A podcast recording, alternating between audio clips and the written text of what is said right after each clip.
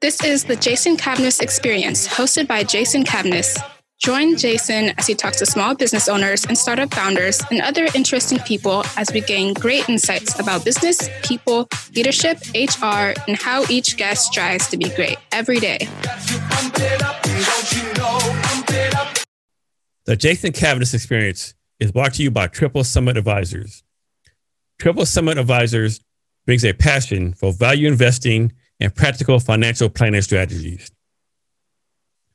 Triple Summit Advisors helps clients at all stages of life, from those just starting their careers to retirees, with a focus on young professionals who want their financial lives to be more than just earning and spending.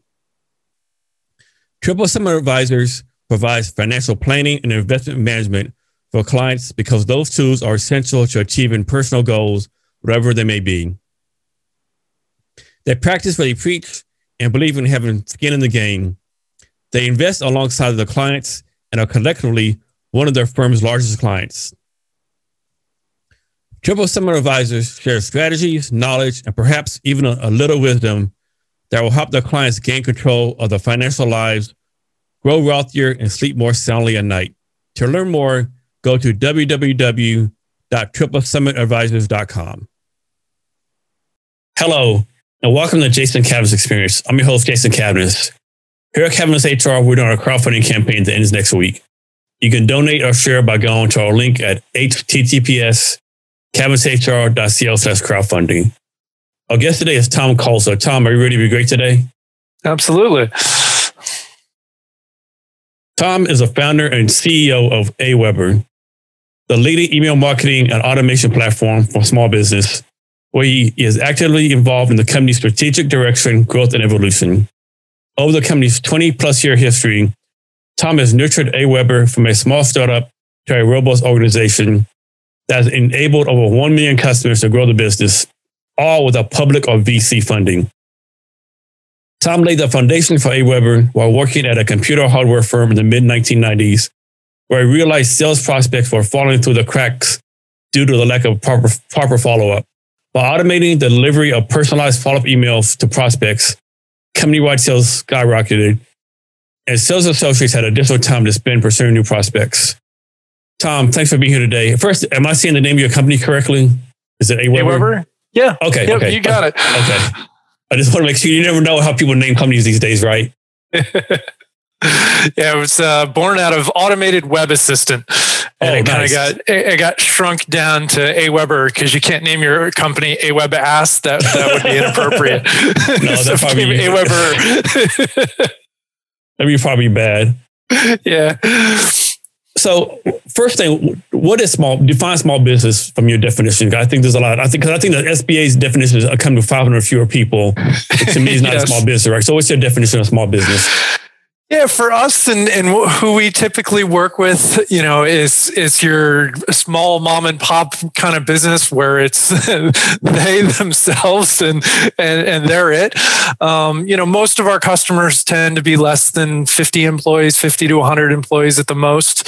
Um, we do work with some larger, but it tends to be more in the realm of like a department within a much larger enterprise. Uh, you know, like Comcast or something like that will work with a specific department within within that business. But for us, you know, small business is typically 50 employees or less.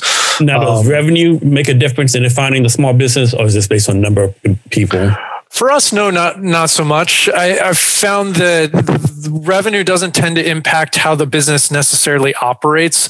More in how the business operates is is defined by like how many people you have, as to whether or not you have defined roles for specific things within the business, or you have somebody like a founder that's doing everything that's like a jack of all trades, uh, and that like kind of education experience level is different for for for businesses and and people in those roles in those businesses. So, you you've had the company 20 years and never bought an outside funding, which I think is quite impressive. Like, how have you pulled this off? Right? I, was it a challenge to to keep it, you know, quote unquote bootstrap and you know customer money? Did you get pressure from like VCs? Hey, you have a great company to me invest. How did you work through? How did you work through all that? Yeah, there's multiple layers to that question. Um, you know, I think first and foremost, it starts with, you know, just having having a business and having a product that solves a problem for end users in a way that they're willing to trade money for those services and those solutions. Um, so, you know, I think a lot of businesses run under kind of the, the eyeball framework of like, hey, I get more eyeballs.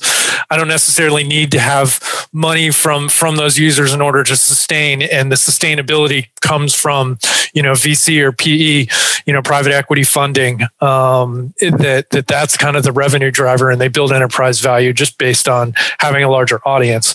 For me, it's always been uh, around delivering a really great product you know building a team a great team around that product to support the product um, and then having customers that that are supporting you at the at the same time. So it's kind of that virtuous circle of the three things together uh, that, that make a company sustainable in the long term. Because a company that is just you know funded via private equity or VC funding is only as good as the last check they have. If they can't survive off the revenue that they're driving from their users, when that funding dries up, if they don't have another option, they're out of business and now you've left all those users hanging.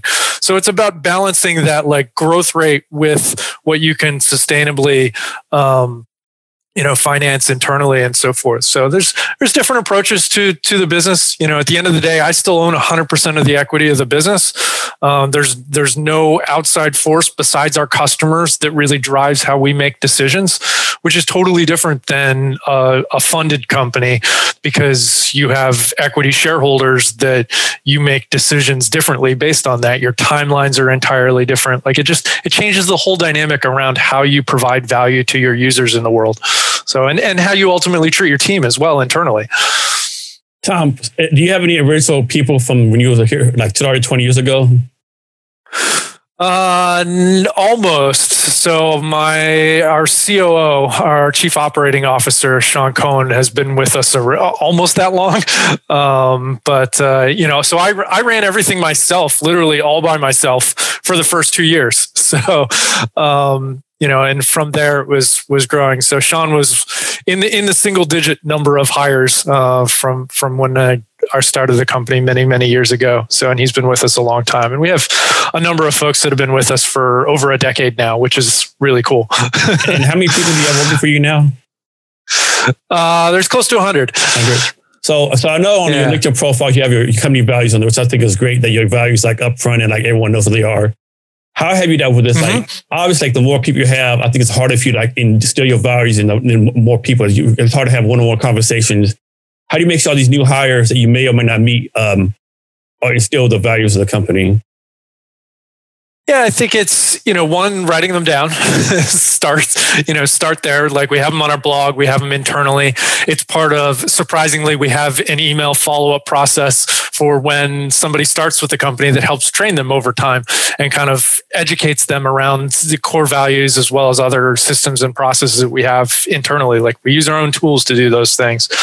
Um, but it's really, you know, core values and and getting everybody kind of up to speed on them is about making sure that everyone along the way understands what they are and why they exist so that it's not just me that's helping to train and teach new folks about those. You know i, I say that our core values aren't necessarily they're they're not like rules and they're not um they're well there, there are kind of rules, but like they're guidelines around how team members should operate in my absence or in the absence of any other manager. It's it's how we go about making decisions. It's kind of like you run the you run the checklist and it's like, okay, does it meet this one? Does it meet this one? Does it meet this one? Yes. Okay, that's probably a good decision to move forward. And it's like if if it doesn't meet some of those, then there's probably some additional conversation that needs to go on around whatever the decision is that that's trying to be moved forward there. So it's you know it's how team members operate when when I'm not present or when others aren't present to to be able to give input on certain things, which I can't be everywhere. so that, that would be insane, you know. Tom, so do you and your team like revisit the core values like once a year, once a month, or these pretty much been like what they've been since the beginning of the company?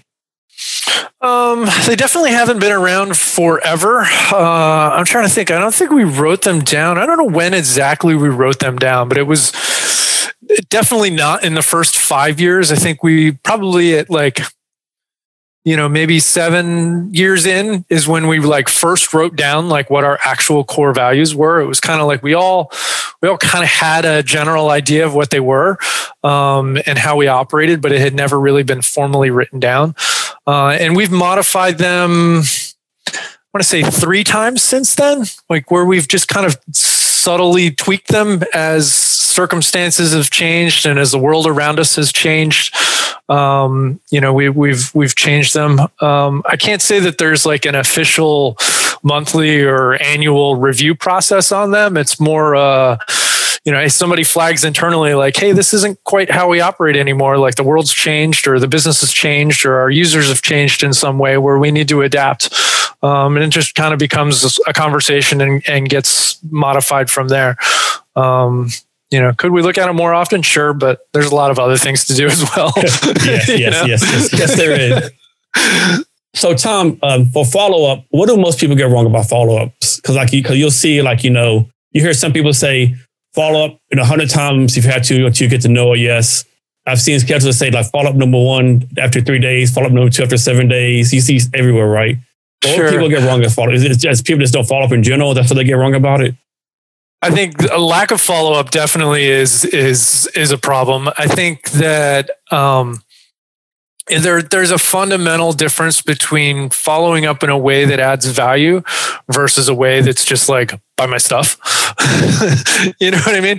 And and there's there there's you know how are you solving a problem that somebody might have um, without necessarily you know forcing them to buy something right off the bat i think that there's a, a, a balance in in how you kind of like weave that um, that value line there. So you know if somebody comes so like i had a friend recently um, well not super recently now but like at the beginning of the pandemic he was in the fire services business where like the if you have a commercial space and you have the fire extinguishers everywhere like their their company comes and services those make sure they're at the proper pressures and whatnot. And he's like hey you know how do i like all these companies are shutting down. Like how do i keep in touch with them via email in a way that keeps what we do top of mind so that they can you know so they come back to us later when they do reopen their offices and they need their stuff certified again. Um, and i was like well, what what are the problems that people are thinking about right now? And it's like, you know, at that point in time, I was like, okay, I'm shutting down my office. I might not have anybody there for several weeks at a time. It's like, how do you avoid not coming back to like moldy, nasty refrigerators and free like break room refrigerators and freezers? How do I make sure I don't have pipe burst if I'm in an area of the world that's cold? Because back in March when uh, you know, when when that all started going down worldwide. And it's like, you know, thinking about how you can solve problems for people in the space that you're familiar with. So it's kind of within their wheelhouse of of you know areas of expertise that they have. Um, and so it was solving that user's problem without directly saying like hey buy my you know fire extinguisher services for another year. It's like how do i be a part of solving problems for their their customers? And it's really about kind of stepping back from what i as a business ultimately want people to do versus like how can i be of value and then that user ultimately saying hey they keep solving my problems like imagine if I paid, you know, if I bought something from them, how much better it would be. Um, so it's it's it's kind of running that balance there. Yeah, I think we all been through all this, been through this. I'm, I'm, I'm, I'm going to oversimplify this. Like one, you get one email from a from a company day one, buy my product. Day two, you still haven't bought my product. Day three, what are you waiting for? This is the best deal ever. Versus another company sends you day one, send you like an email, newsletter, day six send you like a access to a previous webinar they did you know so each email like add value right? So yeah i definitely think a lot of companies need to do a better job at that Absolutely. So even even things like you know when you buy a car, like what what is the follow up that you most often get from the dealership? It's you know buy the undercoating service and buy the you know the extra floor mats and buy the extended insurance versus like hey how about you teach me how the heck to use this new car? Like they've all got these fancy infotainment systems now, you know GPS and all that kind of stuff built into them, and like I as an end user might not know how to use it in this. So like what are the simple tips and tricks that you can teach me as a new new consumer like how to consume the product I already have. And then, hey, along the way, sprinkle in the, hey, you know, the winter season's coming up, you know, rust causes, you know, X number of car failures over the years. Like if you want to extend the life of your, the, uh, your vehicle, you know, get the undercoating, whatever, you know, function for it. So it's, it's about kind of weaving in the value with also the sale aspect of things of, of driving more revenue. So it's, it's not just the buy my stuff. yes. So Tom, is there like a fine line or a breaking or like a definition between following up and crossing over to spam? And what is spam? Well, I, there's there's multiple definitions of spam. You know, in in the years ago, spam was uh, emails that uh, you don't have permission to send. So, like, I never requested an email from you, so you can't send me email. That would be the traditional definition of spam. These days, uh, you know, it's more about I'm it's more about emails that I no longer want. So I might have previously asked for an email from you and received emails happily from you, but then they shifted subject and I'm no longer interested in that subject and I consider your email spam. That's, I think, how most people define spam these days. Um, so, first and foremost, it comes down to making sure that you have permission to send emails to people. The, uh, you know, the cold emails that people often talk about sending for prospecting and that sort of stuff, that's spam. that's out and out spam. I didn't ask for email from you, particularly it's bulk email. Like it, it's out and out spam. It should go to the spam folder. I have no ifs, ands, or buts about that.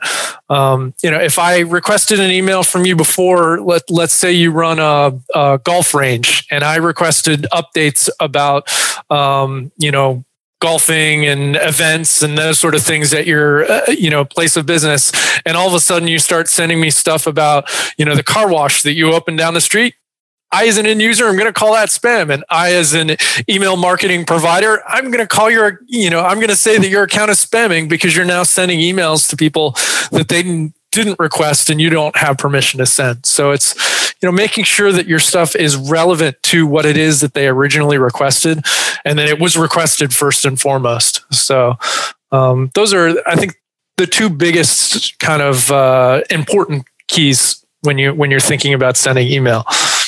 But Tom, no, you know, they say, you know, personalize your emails. Like suppose someone has a, has a list of a thousand people on list. And, and to me, personalizing is more than you know, changing the first name, right? Or changing the tag, first name tag. But then again, is it really realistic for someone like to type one by one a thousand emails to make it personalized? Is there a way to get around this? Is there a system set up to like personalize it even more? How does like a small business owner like work through this? Sure. Uh, well, I think it. You know, a lot of that comes down to when you're when you're asking for people to subscribe to to to get your information. How can you ask like demographic or other relevant questions about your you know about your business and about that person's interests in order to you know segment and target uh, and personalize the messages that you're sending. So I often use. Um, a uh, pet shelter as, as an example because it's like you know i as a user i might go look at a, a, a, pet shelter and like i might be interested in getting a dog. Well hey on the subscribe form for send send me the new new pets that you get in that i can potentially adopt. And you know that that particular facility might have cats and dogs and bunnies and who, who knows what you know a bunch of different things but like I am really only interested in dogs. So if you get a whole run of cats on one particular week and all you send me week after week is cat emails, I'm going to look at those as not interesting and I'm probably going to unsubscribe or I might mark them as spam. Whereas if when I sign up for your newsletter eh, to get the, the new adoption emails, if I could just check a box that says, Hey, I'm interested in dogs, well, now what can you do as a business owner? You can segment your emails and only send me the emails that have things to do with dogs in them. Um, and that's the sort of stuff that like platforms like Aweber uh, allow our end users to do really easily. And we can even do stuff where um, you can conditionally do it. So like I can have a section that's cats and a section that's dogs and a section that's bunnies, and I can send it out to all all three groups all at the same time but depending on how I'm tagged as a user, I might only ever see the dog section of that newsletter. Um, whereas you, as a business, put together one newsletter with these three different sections, that are specific to each one of those um, users that get them on the other end. So there's there's lots of ways to kind of personalize and make those messages dynamic that don't involve a whole lot of work and that are really easy for people to do that add a lot of value at the, at the end of the day. So Tom, let's say I get an email from someone. I'm like, what is this? I, I have no idea what this is. And I'm marking it as spam. Like, how big of a deal is it to that company that gets marked spam? Like, does something really happen to it? Is like some agencies in the in the in the sky that keeps track of that stuff and that gives companies grades for spam notifications? Sure. Yeah. So in in the in the email industry, kind of behind the scenes, those are called uh, feedback loop emails. Um, so often abbreviated as FBLs. Um, and and basically, so like let's use um, let's use uh, Hotmail for example. Uh, when somebody hits the this is spam button, you're gonna like I as um, I, as the ESP running a Aweber, we receive a copy of that that says this person hit the complaint button. They marked this particular message as spam. Um, so we automatically unsubscribe that user. Um, but it also goes into kind of our algor- our reputation algorithm that measures kind of the the, the basically the reputation of that individual sender. So like let's say you send out an email to all of your HR customers and one of them hit the spam button in Hotmail. We're, we're going to get notified about that uh, and we're going to use that as as a part of your reputation score but hotmail and microsoft also uses that as a score around the reputations of your business and the emails that you send as to whether or not in the future they're going to let your emails go to the inbox or they're going to send more of them to the, the spam folder. So it you know one individual complaint is probably not a big deal. You know dozens of complaints around a message that you send out to to you know hundreds or even thousands of people that can be a problem because it it it shows a pattern that people don't want what you have. I think it's important to realize though that it's you know your email reputation as a sender is not just based on people clicking the spam button. It's also based on people clicking uh, your emails themselves. So whether or not they receive the email and they open it do they read it and scroll it? So like when i'm in gmail or when i'm looking in yahoo or hotmail those providers can see that you're scrolling the email just like you and I as a website owner we can tell when people are scrolling and reading the content that's on our website uh, to, to gauge our user interest. So those mailbox providers are also determining whether or not you're interested in the, the content that you're sending based on that. And then whether or not I, click the emails or I click the links that are within those email or yet again whether or not I reply to that email whether I forward that email to somebody else hey check this out. This is really interesting um, or uh, whether or not I file that email away in my folders, you know, and I save that for later. Those all have an implied uh, importance to them.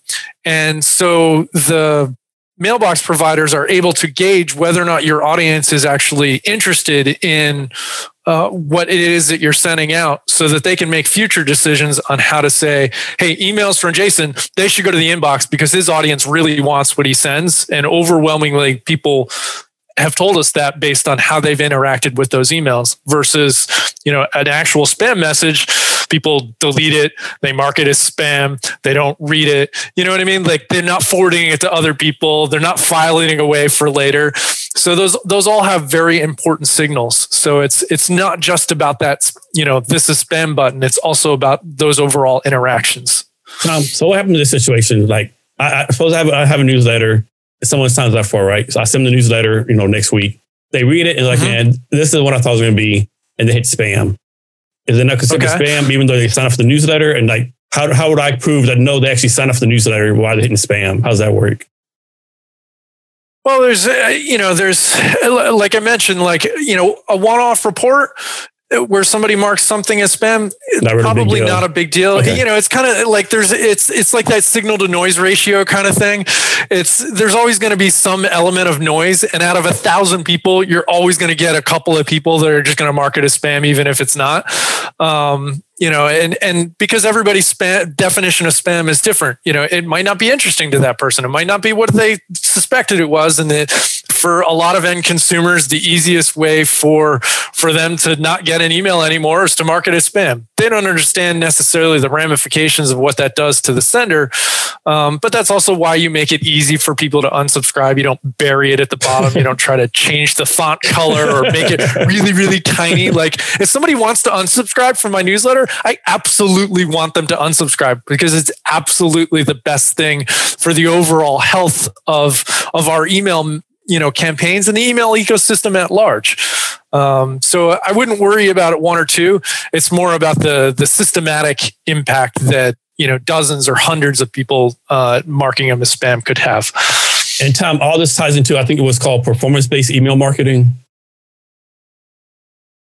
um, yeah, yeah. Ultimately, you know, your performance based is is just about the you know looking at the metrics uh, that you have around around your campaigns, whether you know the good open rates and good click through rates, and you know your your overall response rates that you're having. If if you have a, a low engagement list, like if you're you know sending out messages and you're getting less than you know five to ten percent open rates like you've really got kind of systematic issues with what it is that you're doing that you should be really looking at and and evaluating how you could do better and how you could engage more of your audience more regularly or whether or not you even need to prune your list. So like over time you know i might come to you for a particular problem and sign up for your newsletter where it's relevant to me at that time Whereas later, you know, so like using the the pet adoption and uh, you know example I had earlier, like once I've adopted my pet, I no longer need to get new, you know, I, I, no longer need to get emails about dogs anymore. So it's not relevant to me anymore. So I might not mark it as spam, but I might just delete that email every time I get it without reading or clicking through on anything. So if I, as a user, have not engaged in what it is that you're sending over time, I might not have unsubscribed, but I've essentially unsubscribed. So, in order to maintain the overall reputation of your program, it's best to kind of prune those people from your list because they're already gone and you continuing to send to them over time. You know, if you know initially 40% of your list is opening engaging with your email and eventually it goes down to 30 and then 20 and then 10 and then 5 what is that really telling a mailbox provider it's saying hey this email, these emails are less and less relevant. So, hey, maybe you should start putting them in the spam folder.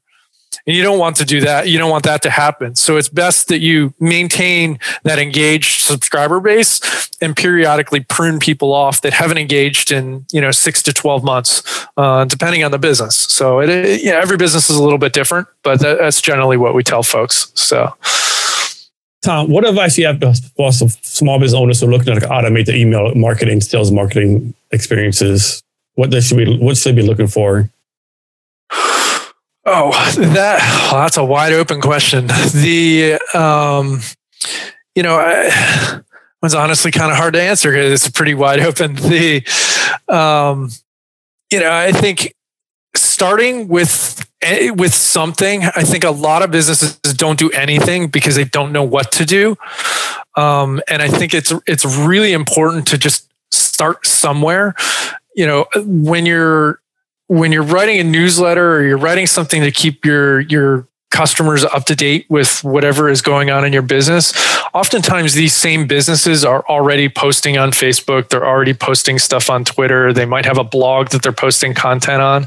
It's more often than not like the same sort of thing that could go in your in your newsletter is is what you should be really sending out and that you're more likely to reach a higher percentage of your audience by by sending it via email than relying on social media or um, or a blog and somebody coming back to your site to to to get those updates. Um, so start somewhere and then look at it as i'm not sending to 100 people or 1000 people or 10000 people I'm sending to one person. I'm sending to Jason. You know what I mean? Like I'm sending it to you and I need to write it as though I'm writing to one person and not as though I'm writing to many, many people. Because at the end of the day, when somebody's reading it, they're reading it by themselves, particularly these days. But like, you know, they're reading it by themselves. They might be, you know, at home, they might be out, they might be riding public transportation or whatever. They might be on their phone, they might be on their computer, they might be lying in bed, they might be on the toilet. Who knows? But like, it's one person. Um, and, and so the more you can write to a specific individual and address their issues, the more likely you are to um, engage and and really connect with your audience at large um, by by looking at as writing to one person and solving that one person's problems. Uh, and then it just kind of it snowballs from there. So it's it's really just about getting started and and thinking thinking small before you really worry about bigger scale issues that you may or may not get to so Tom, about a year ago, you made uh, a AWeber remote first company. Was that based solely on because COVID and the coronavirus? Was something you're thinking about? Or was that pre, a pre-COVID decision? And can you talk about the process of you know, making that decision and become a, a remote first company? Yeah, it's um, well, initially, obviously, it was due to COVID. So we shut our office down in like mid March, uh, 2020. Uh, I don't remember the exact date specifically. March was kind of a blur. Um, and then uh, we operated remotely for, I want to say we made the official decision sometime in May and I've always been like we had we had kind of your prototypical like tech startup type office with the foosball tables and movie rooms and you know we had lunch every day with professional chefs and stuff. Like we had we had a really really nice office and everybody was local here in the Philadelphia area of uh, Pennsylvania. And um, when we uh, you know when we worked together on a daily basis i was always really big around having everybody together and not having like um, you know kind of a hybrid office type setup where some people were in the office and some people were out of the office because we've we've done that in the past and it just doesn't it didn't work in the sense that the people that are in the office you know they have the water cooler conversation or they have the little meeting in the in the room you know in the meeting room and and four other people jump in because they happen to see it going on um, because it's you know glass office kind of thing and and you can see what's going on really easily and people jump into conversations and then those conversations don't tend to get documented and and retained in the same way so anybody that's remote immediately becomes uh, kind of at a disadvantage for communication and they get left out of decisions. They get left out of the, just the general conversation. They don't know what's going on because the people in the office just kind of take for granted that everybody that needed to be in the loop was in the loop because they were all there, even though they might not have been. So I was always really big on making sure that everybody was there, and we have a flexible work environment, you know, to the to the the most that we could. But like, I was always actively encouraging everybody to be in the actual office. Um, and the decision to to kind of stay remote really kind of came around for a multitude of reasons. You know, COVID kind of forced it to some extent, but it also it forced it in the sense that it put our entire team on an even playing ground in the sense that we were all remote all the time. And it really changed how we needed to interact as as a team and as a company and uh, how we how we had meetings how we made decisions. Um, what things were done asynchronously via documentation and just comments on documentation versus uh, a zoom call or you know going back and forth in chat on on slack. Um, so when we all became remote it changed those interactions and it really showed how for me anyway i think the the kind of the defining point was the fact that we i felt like we made actually better decisions remotely than we did in person certain decisions definitely took longer but I felt like we got a bigger cross section of the team to have input on things that they nece- that they wouldn't have otherwise necessarily had input on because they weren't part of the meetings. Whereas now all the meetings were documented, or in many cases there wasn't even a meeting to begin with. It was just documentation and a big, you know, a hundred, you know, comment threads back and forth. Um, but it was stuff where like our customer service team, our customer solutions team could read those and get the context from that. Our product team could read those and get context from that. Our engineering team that then went to implement the things that our product teams came up with and you know that our customer solutions team came up with, they could read the backstory and really understand the the customer problems that, that we were having in order to you know work on the actual implementations that we have. So like the communications completely changed and in in my opinion for the better. Um, so that was kind of one of the biggest drivers, but it was also there's an element of being able to hire the best talent that we can. Whereas we were originally kind of locked to the geographic area around Philadelphia that was within commute distance or where we could convince people to relocate to be with us physically. I now don't need to do that. We're, you know, even, you know, a year into the pandemic, you know, probably what is that, like nine, ten months since we made the official decision to stay remote. We're in I've lost track. I think we're in seven different states. We have team members already. We started in three because Philadelphia is like right on the corner of, uh, you know, Pennsylvania, and New Jersey, and Delaware. So we were already in three. Um, but like we have we have folks up and down the East Coast now, um, and we've got a few uh, that are that are kind of starting out in the Midwest now. So we're starting into different time zones and whatnot. And it's only a matter of time before we end up with folks in different countries. So um, so it's it's been it's been interesting to you know it's not been it's it's not all been smiles and, and happiness along the way. There definitely been it's there a fair share of issues but uh, i think there's things that we can work through. Um, i think more than anything our our team wants to get together. Like there's there's certain folks that i work with every day that i talk to every day on on calls for one reason or another. And like I, you know, I have no context of how tall they are because I've never seen them stand up, which is really weird. you know, so it, it's uh, it'll be interesting when we get to meet in person for the first time. Uh, you know, most of that is is not a function of working remote. That's just a function of COVID because I believe strongly that the in person, you know, bonding that comes from just being directly in association with somebody, I think is is helpful. So we, we do plan to have you know kind of company and team team retreats, you know, once or twice a year, just to get that kind of like togetherness uh, stuff. And they just create the personal bonds that like those of us that were in the office beforehand, like I already had a good working relationship with a lot of those folks. I know all the personal stuff because I got to eat lunch with them and so forth. Whereas new folks don't have that through anything other than you know Slack conversation, emails, and and uh, you know the periodic Zoom calls, and you know playing Among Us, and you know the the goofball stuff that we do. We get together, and we, you know, we've had comedy nights and uh, um, cooking classes over Zoom, and a lot of those sort of stuff, which is cool. You do this as, as a remote company, but like it's been different just because we've been restricted with COVID. So we're looking forward to hopefully getting back to normal-ish in the hopefully not too distant future. Cooking class over Zoom. I bet that was pretty interesting. I would like. I would have like to watch that, but that was pretty good. Yeah, we've done a bunch of different stuff. There was one uh, we've had team members talk about. Uh, we had one team member over lunchtime talk about pickling and like making pickles and and like pickling all kinds of other different stuff and like just it's kind of a cool way to show off the other team talents. Like we all have you know personal passions and pursuits outside of what, uh, the the passion that we have around the things that we're doing at AWeber. Um, but it's it's just been cool to get to know people in a different way to like kind of get a, a little bit of a peek inside their home and inside their life that you wouldn't otherwise get you know just going to an office every day i think you know like what you see behind people is even just kind of telling around how they are as a person and you know their eccentric natures and and so forth so it's just I don't know. It's cool. It's different. So, Tom, you mentioned Zoom and Slack. Are they other tools that you could recommend to help run a remote company?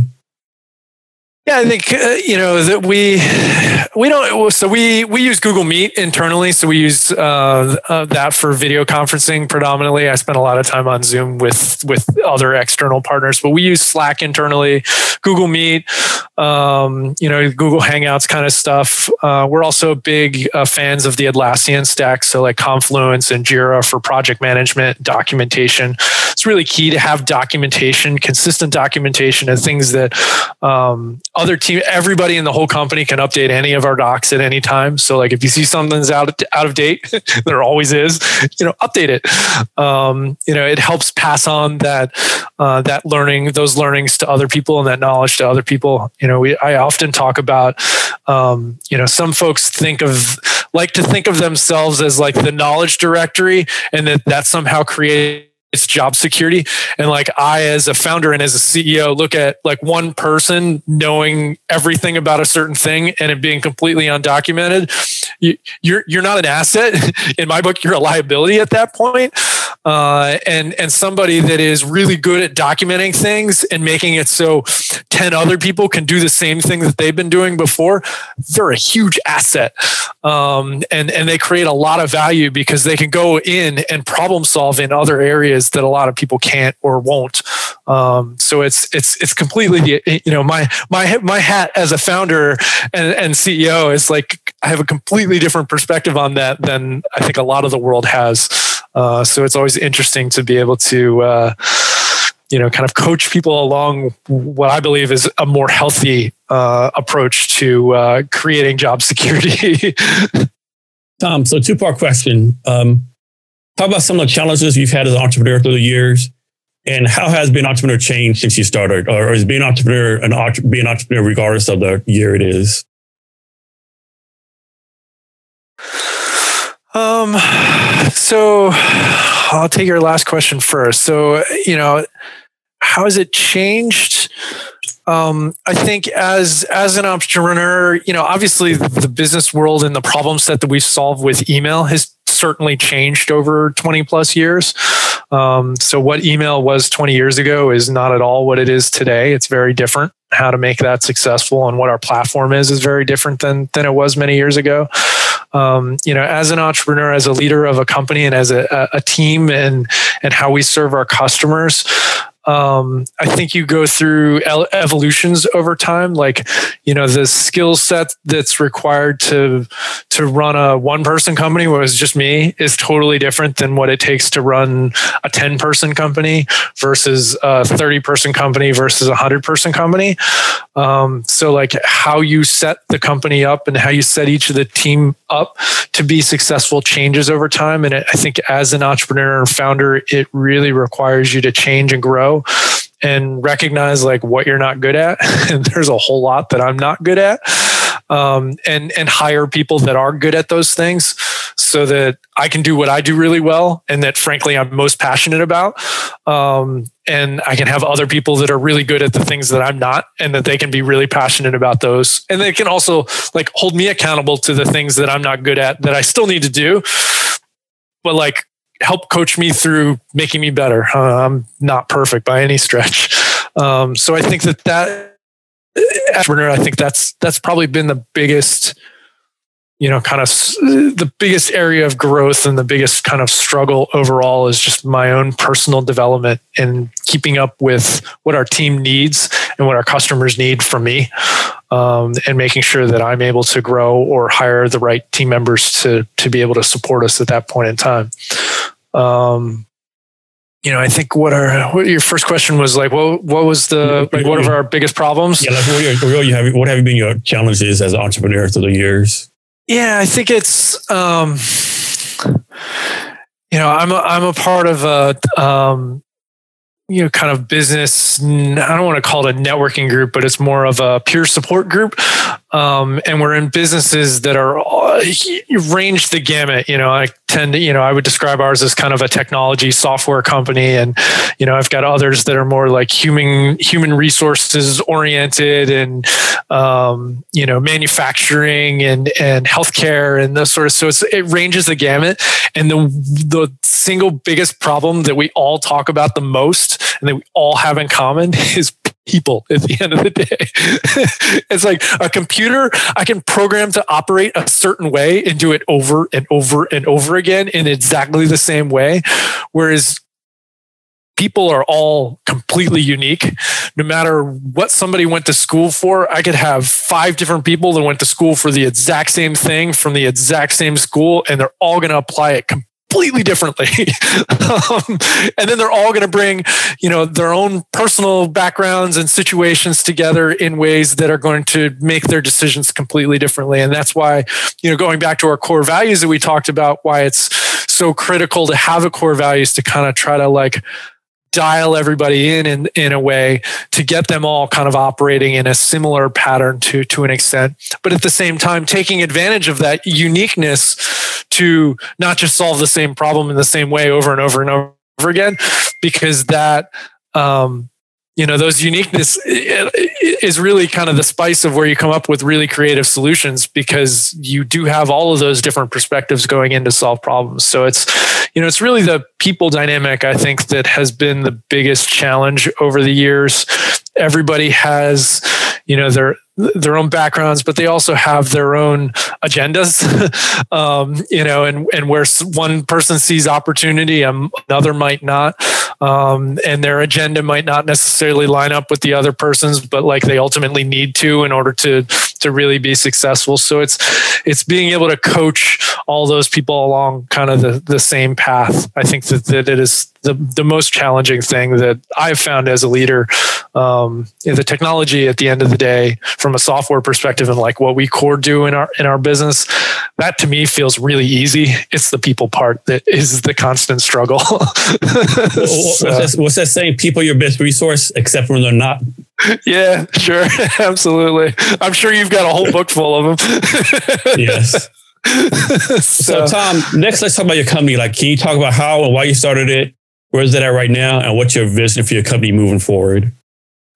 Yeah, I think um, you know you alluded in the, the kind of the initial intro. Like I started it initially to solve my own problem, uh, really, and and it was I was selling a hardware product and I was doing manual email follow up when somebody I'd go to computer shows and those sort of things and was you know kind of repping this product and and getting you know meeting prospects that weren't convinced to buy right at that time, but I needed to follow up with them and educate them and, you know, kind of learn more about them so that I could solve their problems more effectively.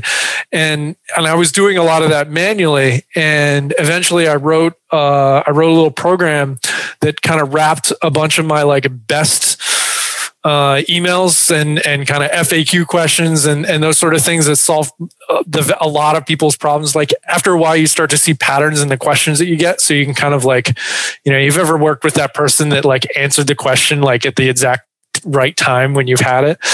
Um, th- that was really where I was going with the the email uh, sequence, and and I basically wrote our first you know email automation process uh, back in '97 and um, you know the company was really born out of that. And i shared it with a few other people. And then it was just kind of one of those word of mouth because it worked really well.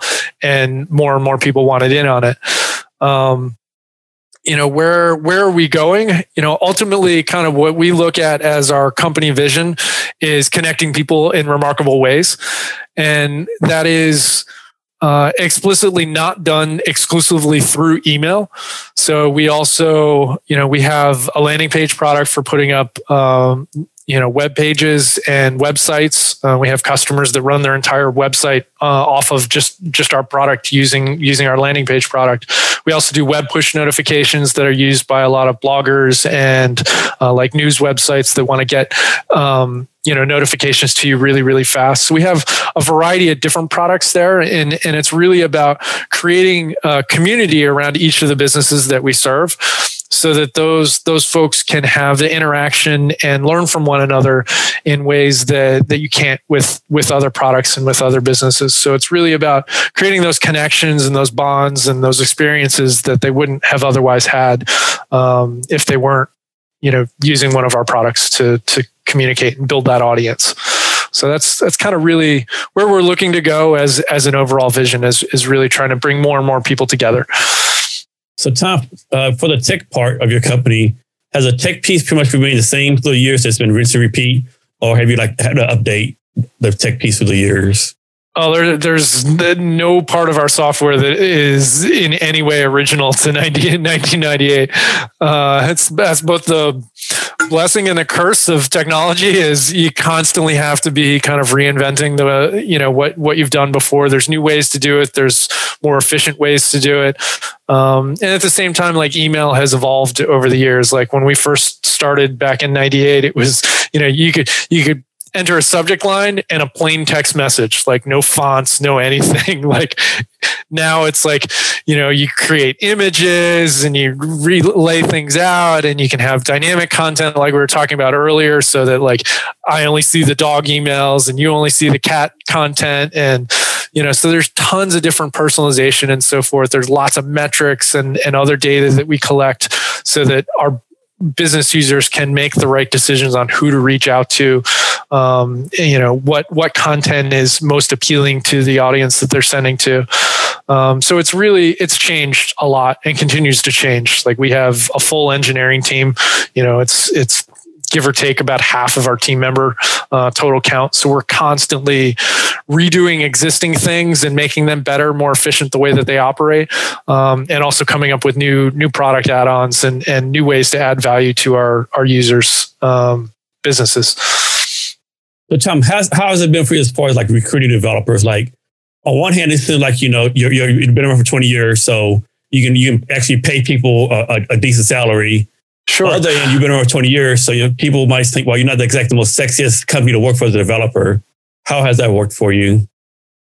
Um, I, I don't know anyone that owns a business anywhere that says hiring good people is easy. it's Great never going to be easy.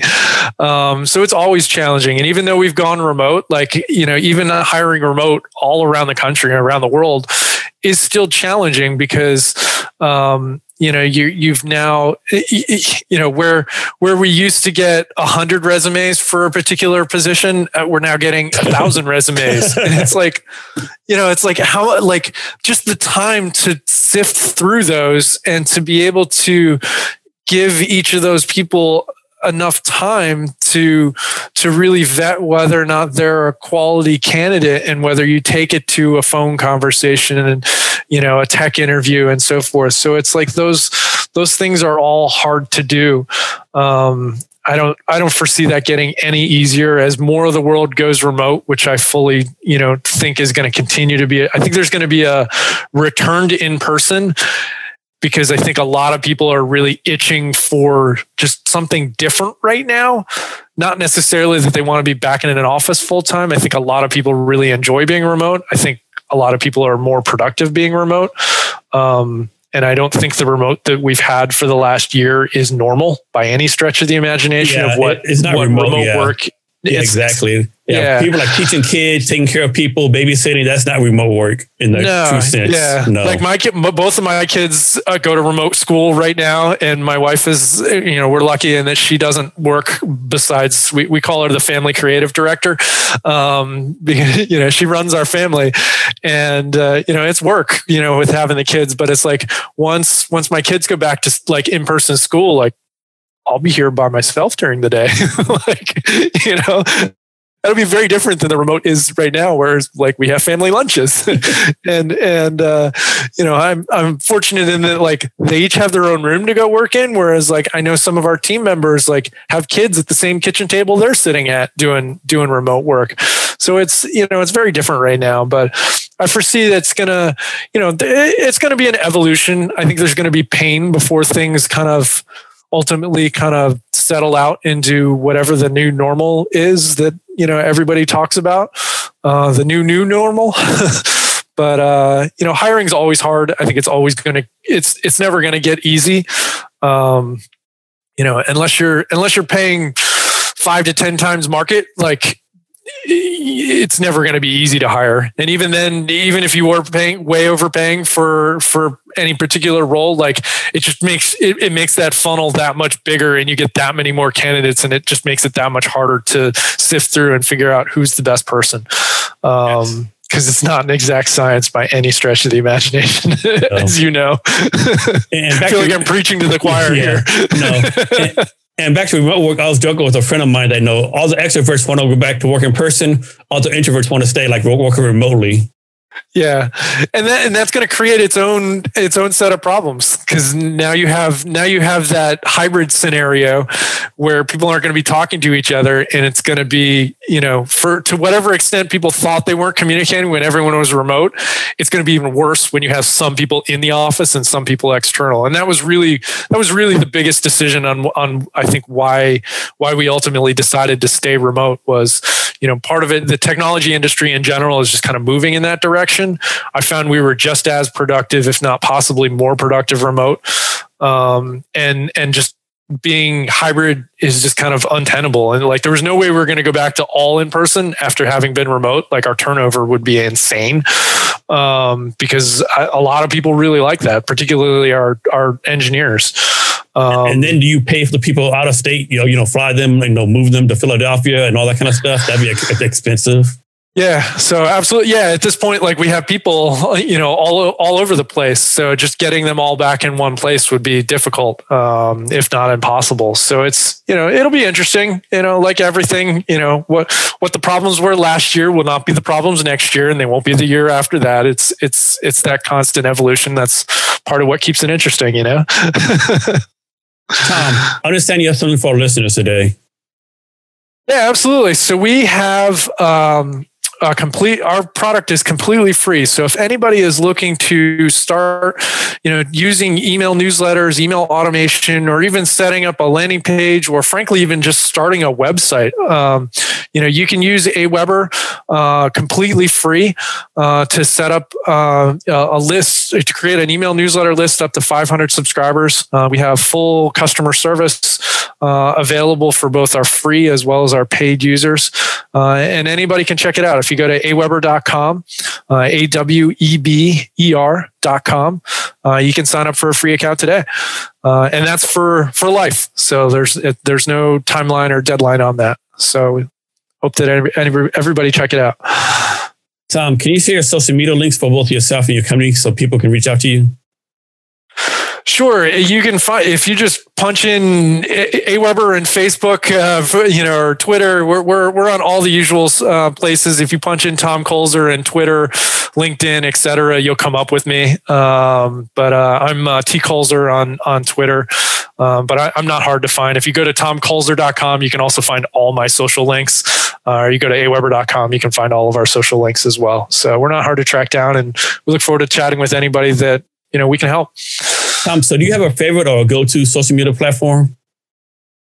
Do I have a favorite? I love email. um, I, you know, I definitely, um, you know, it's more social than most people uh, like to think. Um, and uh, I, I spend most of my time on Twitter. I don't. Most of my Facebook uh, po- most of my Facebook participation is more personal, private stuff. So I keep a lot of that private there. But for from a business perspective, absolutely hit me up on Twitter. Okay. So. And to our listeners, we have the link to his gift and social media on the show notes. You can find the show notes at www.cavnesshrblog.com. And be sure to check out our crowdfunding link and share and donate it at https cavnesshr.co slash crowdfunding. Tom, this is a great talk, but unfortunately, we're coming to the end of it now. Can you give us any last minute wisdom or, or advice or anything you want to talk about? I would say just get started. Do do something. Whatever that thing is that you've had on your to-do list that you've been like anxious about and and not wanting to get started, just just like put something out there because once it's out there, you kind of get over that inertia, you know, that inertial uh, and and you you you'll start the ball rolling. So really, whether it's starting a newsletter, starting a business, just do something, get it out in the world, so you can start getting feedback, and and the rest will kind of go from there. But until you get started, you're not going to get any results, and you're not going to get any feedback. So just move things forward. Tom, thank you for your time today. I really appreciate it. Thanks for having me on, Jason. It's been fun. And to our listeners, thank you for your time as well. And remember to be great every day. Thank you for listening to this episode of the Jason Cavness Experience. Be sure to connect with us across social media at Cavness HR. Thank you, and remember to be great every day. You've got to pump it up, don't you know? Pump it up. You've got to pump it up, don't you know? Pump it up. You've got to pump it up, don't you know? Pump it up. You've got to pump it up, don't you know? Pump it up. You've got to know.